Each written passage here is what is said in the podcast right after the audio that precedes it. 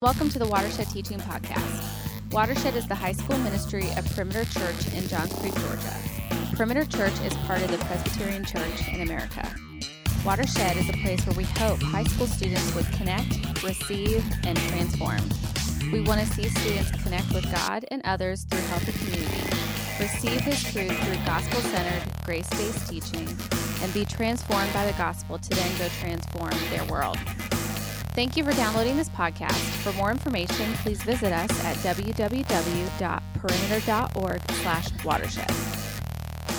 I don't know about you guys, but I really love, um, it's going to sound so lame, but I really love baking things. And baking things has become like a bit, I don't know, maybe it's an addiction, obsession, I don't know. But uh, a couple weeks ago, it was Christmas. And I thought, how cool would it be on Christmas morning to make some cinnamon rolls because that's what you do. You make cinnamon rolls. And so I wanted to show you guys a quick picture of the cinnamon rolls, um, uh, the, the, cinnamon rolls, what they're meant to look like. That's what they're meant to look like. Um, who of you guys watch a show called Nailed It on Netflix? Uh, this, these are what I actually made. Um, so I count that as a failure in life. Um, look at my fingers, they're all dirty and grubby. Um, they tasted like cinnamon rolls. They were hard like cookies, though. Um, so I definitely failed. Um, and, as you, and as you know about anything, really, when you're working with a recipe, there's a, there's a right way to do things that you can take a picture down or you can leave it on. You can keep laughing at me, it's fine. But uh, there's a right way to do things, there's a, there's a wrong way to do things. There's the right way that seems right, but it's actually wrong. The Bible actually talks about that in Proverbs. It has this idea that there's a right way that seems right to us that leads to destruction. Now, I wouldn't say that destruction comes from wrong cinnamon rolls. I am glad that nobody got sick that morning, so that would have been a real bummer. But um, we made cinnamon rolls, and by we, it was me, and I failed, and that happens. But what I wanted to talk with you guys today about is, is there's a better way for life. There's a better way. There's better relationships that you can have. There's better people that you can have in your life. And we've been doing this series here, Watershed, called Better Way. A couple weeks ago, Emilio started off the series, and we, we started looking at the life of David. David was the king of Israel. Uh, he was the second king of Israel. He was anointed as a child, and then through Saul's failures, David ended up becoming king.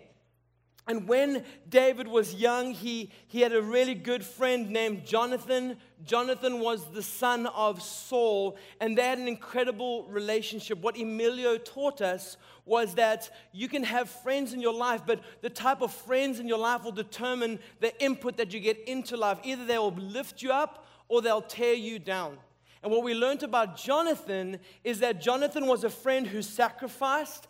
Jonathan was a friend who loved and built up. Jonathan was the kind of friend that you wanted in your corner.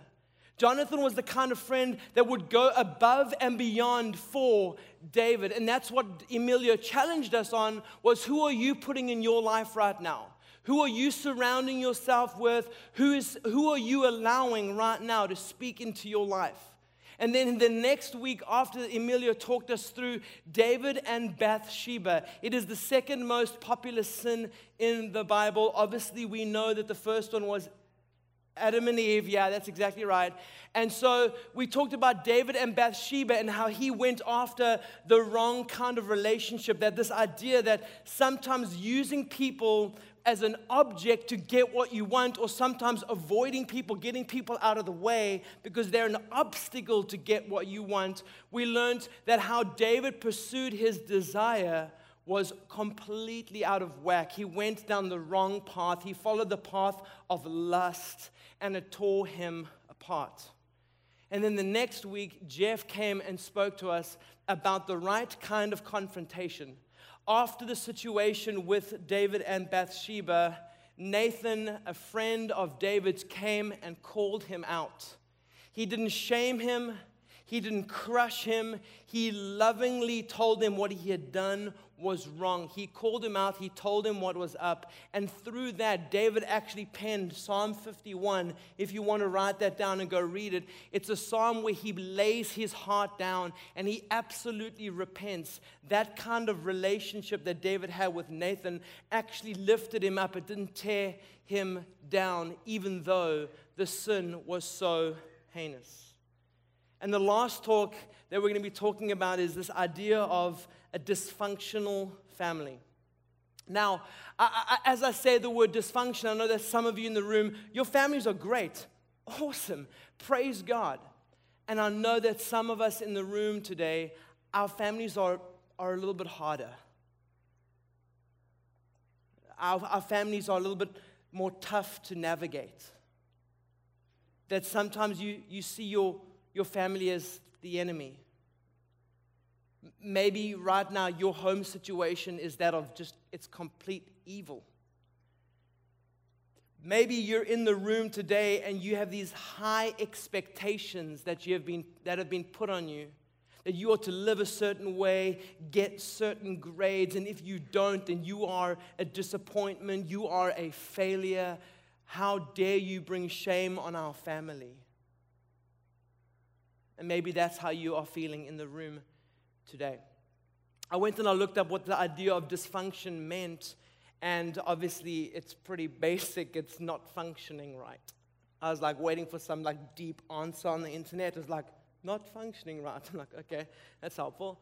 It just says it's not working how it should be. You see, the reality is God has a plan for family. God has a plan. He intended family to look a certain way. Husbands and wives are to love each other, to serve each other, to care for each other. They are to raise their children in the ways of the Lord, to raise them to remember the scriptures, to remember the law, to remember who God is and what God is like. It, it, there was this encouragement in the Old Testament that the, the God's people were to parents were to lovingly lead their kids in such a way that they would almost write scripture, put them in these little boxes, and keep them on their foreheads to, to bring to remembrance God's word, God's law. There was these ideas that parents, their jobs, ultimately biblically ordained by God, were to lead their children into the ways of the Lord to love and to care for them and to serve them and to show them what life is, what it is like to be lived out in relationship with God. I, I always told myself growing up in my faith, not growing up in general, but growing up in my faith, I always told myself that one day when I have kids, I, I don't ever want my kids to, to know, to not know how much God loves them.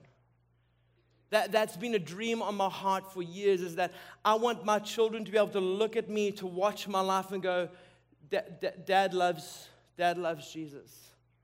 Hey, hey, Dad, what are you, what are you doing? Uh, I'm, I'm reading the Bible. Do you, you want to come and learn? Like that for me is a dream. And I never had that growing up. I never had a, a relationship with my parents that was around God. Eh, eh, my parents don't know God. Even to this day, my parents don't have a relationship with God. And, and, and sticking with the story of David, I wanted to jump in at Samuel chapter 13, 2 Samuel chapter 13. It is a ton of scripture, but I'm just going to retell the story and I'm going to share some points from it, and then we're going to be done. The story is pretty basic. It's the point in the story where, after David had fallen with Bathsheba, they had a child. That child got sick and passed away. And then David had multiple other children. Some of their names were Amnon, Absalom. He also had a daughter named Tamar. And so these were just some of the main characters that we found in this story. Again, you can go and read this. It's 2 Samuel chapter 13. It is a lot, but I just want to retell the story in a way that is easy to understand. Amnon fell in love with his half sister Tamar. It's kind of weird. And uh, he, he fell in love with her and he decided that he wanted to, to sleep with her. And so he devised this whole plan with his cousin named Jonadab. Again, this, these names are great. Um, he, he, he devised this plan, and so he acted like he was sick and he lay in bed, and he, his dad, David, came to see how he was doing. You sometimes think, like, oh, David, after he fell with Bathsheba, he's now evil and out of the way. I think God did such a deep work in David that he even started to care for his son. It was technically in this culture the mother's role to care for the son, but David came and cared for his son Amnon. Amnon was actually his firstborn, probably in line for the throne uh, of, to be king after David. And what ended up happening was this relationship. Um, David came and cared for Amnon, and Amnon was like, Hey, dad, listen. Well, he didn't say, Hey, dad. It was probably like, Hey, father, or whatever. And he was like, Hey, dad, I'm feeling really sick. Can you go tell Tamar to come and feed me, to come and bake me some food that I may eat from her? And David was like, well, yeah, I guess, you know, like a sibling caring for a sibling, that's not a big issue, right? So then David was like, yeah, he went and called Tamar, and she came and she tended to him. And in the process, they were alone. David wasn't there, nobody else was there. It was just Tamar and Amnon. And Amnon, at one point after the food was given to him, he pretty much hid it out of her hands, grabbed her, pulled her, and said, Hey, lie with me. Not like, Hey, let's snuggle and watch a movie. It was like, Hey, let's sleep together. And she was like, Brother, no. This is not right. She, she calls him brother, ultimately to remind, hey, hey, we can't do this. This is not right. And at that point, uh, Tamar was grabbed by Amnon and he raped her. And then from there, she, she was a virgin and she wore a certain kind of clothing that is what virgins wore. And she left weeping. She tore her clothes. She put ash on herself. And she made it known. And it made David incredibly angry. And I wonder if David, deep down inside, was like, I want to go and say something to Amnon, but I can't because this is, this is what I did. I did something similar. I, I don't know if I can call him out because I fell the same way that now my, my son is falling the same way that I did. And so she then lets her other brother, her real brother, Absalom, know. And Absalom then plans this party. Two years into the future, he starts plotting the murder of Amnon. And so he sets up this whole plan, and at this family gathering, he was going to invite his dad, and he's going to invite Amnon, and he was going to invite all the other brothers, the other siblings of this family, and they were going to celebrate. And when Amnon got a little bit too tipsy, they were, they were going to murder Amnon. And so they did. They murdered Amnon, and it was almost like a power play. There was a bit of pride. Maybe if like I kill, if I kill Amnon, then maybe I'll be seen as the rightful next king. Who knows? We, we can't, that's called conjecture. We can't tell exactly his motives, but what we do know is that he was incredibly angry at Amnon. I would be too. If that was your sister and somebody did that to her, you would want to seek revenge. You would want to be angry. You would want to do something to fix and right the situation. All this was happening in David's family right under his nose. It made David angry, but he seemed to be very passive. He didn't really do anything to right the wrongs. And so you see, multiplied in David's kids, his very own sin. Think about it. We've learned in this series that David committed adultery, he commit, committed an act of sexual immorality with somebody, and then he went and got her husband murdered. And now you see the very same sin showing up in his kids' lives. Amnon raping his sister, and then Absalom murdering his brother. It's a very messy, messy family situation. And you know the sad thing is? You can go read 2 Samuel 13, you'll get to the end of the chapter, and then you'll turn over and you're like, okay, where's the, where's the good news? Like, is there any like, is there, and then they all like kind of had family dinner the next weekend and it was great, and then they had cinnamon roll. No, there was none of that. It was just, where's the good news in this? It was just a messy family situation filled with brokenness and pain. And it kind of makes me think of my own family. Um, I, I, wasn't, I wasn't raised in a, in a, Christian home like many of you were. Um, I, I, was raised by a, a, dad who was an alcoholic. Um, my mom was a nervous wreck. She, she lived in fear her, her whole life with my, with my dad. Um, there was a lot of pain and, and brokenness. There was a lot of name calling. There was a lot of frustration. There was a lot of anger in the home. Me and my brother, we were kind of just in the middle of the mess all the time. Um, we, we saw my dad get aggressive. Uh, there was very vulgar language that went about between them. I did see things at times get somewhat physical, um, aggressively. And so I, I kind of watched my family disintegrate as I got older and, and I saw pain, I saw suffering. My, my parents didn't know the Lord, they didn't have a relationship with God, they didn't, they didn't care for that. Um, my brother became like my dad and followed in his footsteps. Um, and then he left the home and he moved out, and then I was kind of there, you know, being mediator in the middle. Like, okay, I have to deal with the brokenness of my family. um, I had to I had to stand my ground. I had to stop my dad from doing what he was doing. I had to, I had to uh, comfort my mom.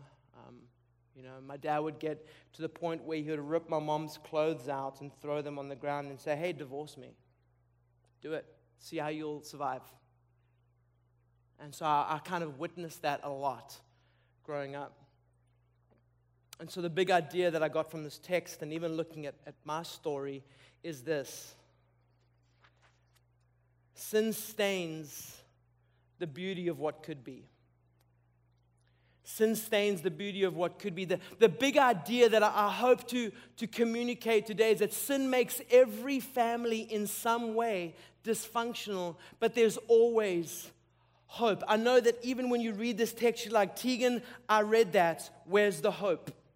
You see, sin stains the beauty of what could be. Since the beginning, since Adam and Eve, the fall happened, sin happened. And since then, every single human being on earth, in some way or form, has been broken and stained by sin. Sin has broken us. Sin has disconnected us from God. It took the beautiful picture of what God had intended and it had stained it. It had marred it. It had broken it. I use this illustration constantly that God created all things as a mirror to reflect Him, and then sin came and shattered that mirror. Though it can reflect to a certain degree, it is no longer the full picture of what could have been. And so sin stains the beauty of what could be. And ultimately, you see this when the enemy comes in and he brings in division. There might be division in your home right now. There might be division between your mom and dad right now. There might be division going on right now in your heart. Like you don't know who to choose. And that is the enemy's plan to take down families. You see, in the Garden of Eden, in Genesis chapter 3, you see the language of we become the woman you gave me the, the this, you, and it becomes very separate. It's no longer us and we. It is that person, that other person. What started off being beautiful is now separate. Which means the next point is that sin runs in our families and its ripple effects are far reaching. The Bible says through one man, Adam, sin entered the world. Your great, great, great, great, great grandfather and grandmother, Adam and Eve, through them, sin entered the world and it has stained everything today. From the beginning of time, we have seen the brokenness of the family. You can see it in Bible characters. You can see it in Abraham. You can see it in Jacob. You can see it in Joseph. You can see it throughout the New Testament. If you were at church today, you even saw this husband and wife named Ananias and Sapphira. Even between them, there was brokenness and pain. Sin has gone far reaching and it has broken every aspect of who we are.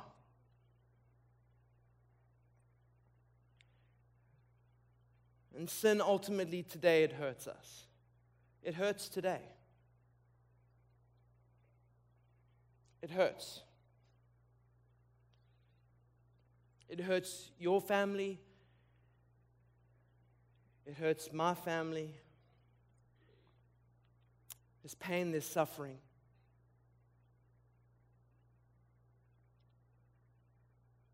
And sometimes you just cry out and you're like, God, where are you? What are you doing? Why is this happening? I can't imagine what it's like for Tamar in the story. I can't imagine what it's like. I don't know your story. I know my story. I know some of your stories. But I've, I've seen what sin has done to families, and, and we are trying to today to somehow fix it. What we see happen in the story is that David passively did nothing. Absalom actively did something in his own strength, and both led to destruction. So, what is it? What's the good news, Tegan? Tell me the good news. Where's the good news in the story? Because right now my life sucks.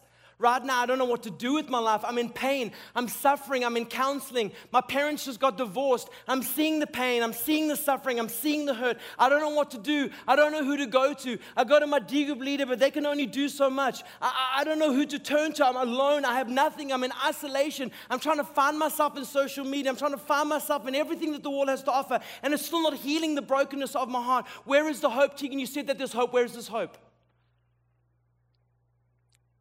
You see, the hope is I'm going to say it, you're going to be like, oh, duh. The hope is Jesus. Here's why.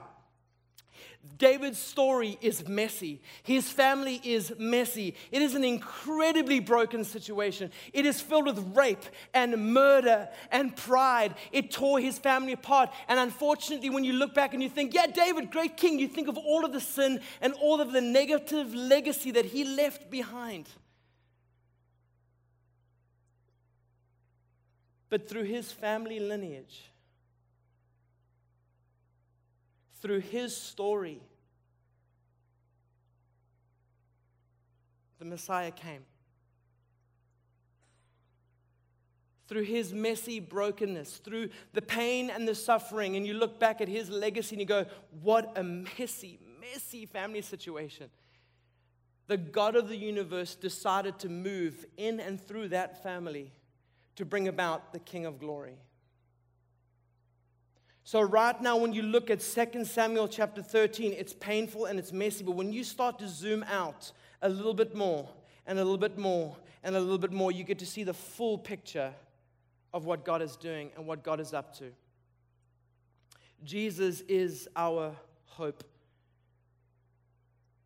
Your family of origin right now doesn't determine your future because the Bible says in Galatians 4 and Ephesians 1 that you have been adopted into the family of God, that you are a son and daughter of who He is. That there is hope right now in the midst of this situation that you're in. There is a better way to do relationships. There's a better way to do friendships. And there's a better way to, to set up family for success. I will say this when families when families are close, when families are loving, when families come together, society wins. Society is better when families are better. And so here's my final point pray. Pray for your family, pray for your friends. Be who God called you to be as a son or a daughter. Hold on to the hope that Jesus is in the midst of doing something that you might not be able to see right now, but He's in the process of moving. He's in the process of changing. He's the process of transforming. He is working behind the scenes when you don't always see what He's up to, but He is in the process of doing something so much bigger than you can imagine right now. So hold on to Him. Let Him be your shield. Let Him be your fortress. Let Him be the rock. Let Him be the one you build your life on because though your family sucks and though things are broken right now and you don't know what to do in this evil and brokenness and pain, hold on to Him because He is holding on to you because you are a son and a daughter of Him.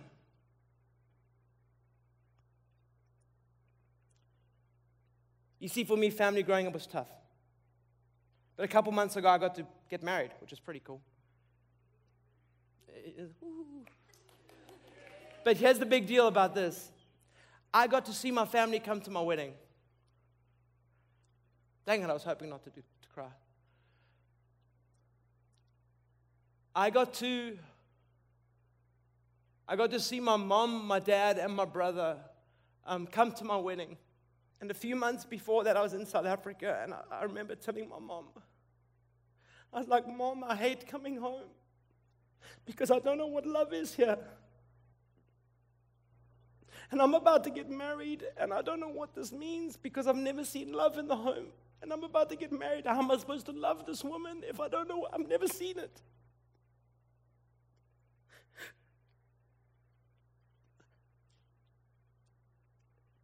And I got, my parents got to come to my wedding. And, and there was a point when I was walking in, I, I was walking behind my mom and my dad and my brother, and I got to see them sit down. I got to get married. And it was awesome. I got to see them go back to South Africa. And, and I've been praying for my family for 13 years. Since I became a Christian, I was like, I, need, I want my family to know what I know and to taste what I taste and see what I see. And I, I remember those, there's been conversations since then. Um, the other day, my mom sent me a message. She's like, hey, Tegan.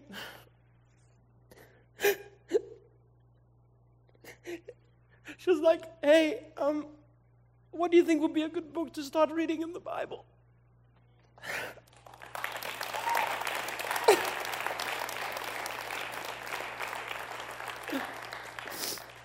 I got, I got a message from my brother the other day. He was like, hey, you know, when Oliver, Oliver's his one year old, when Oliver's of walking age, we're going to start going to church because I want, I want them to experience a different kind of life. I never went to Sunday school, I never had that privilege. And my mom and dad, my brother wants to go to church. My mom wants to start reading the Bible. And my dad said of the wedding, he said he had never seen that kind of thing before. He had never experienced that kind of love. And for me, and being married to, to Heather, my dream is that I want to break the legacy that my parents have left. And I want to start something new. And I want it to be different. And I want to love my kids. And I want them to know Jesus. And so there might be dysfunction in your family, but it doesn't have to be the thing that defines you. Because Jesus, when you, when you zoom out and see the full story, He's the one that defines you, He's the one that gives you a new name, and He calls you His own. So, though David's mess, story is messy, there is a better way, and His name is Jesus.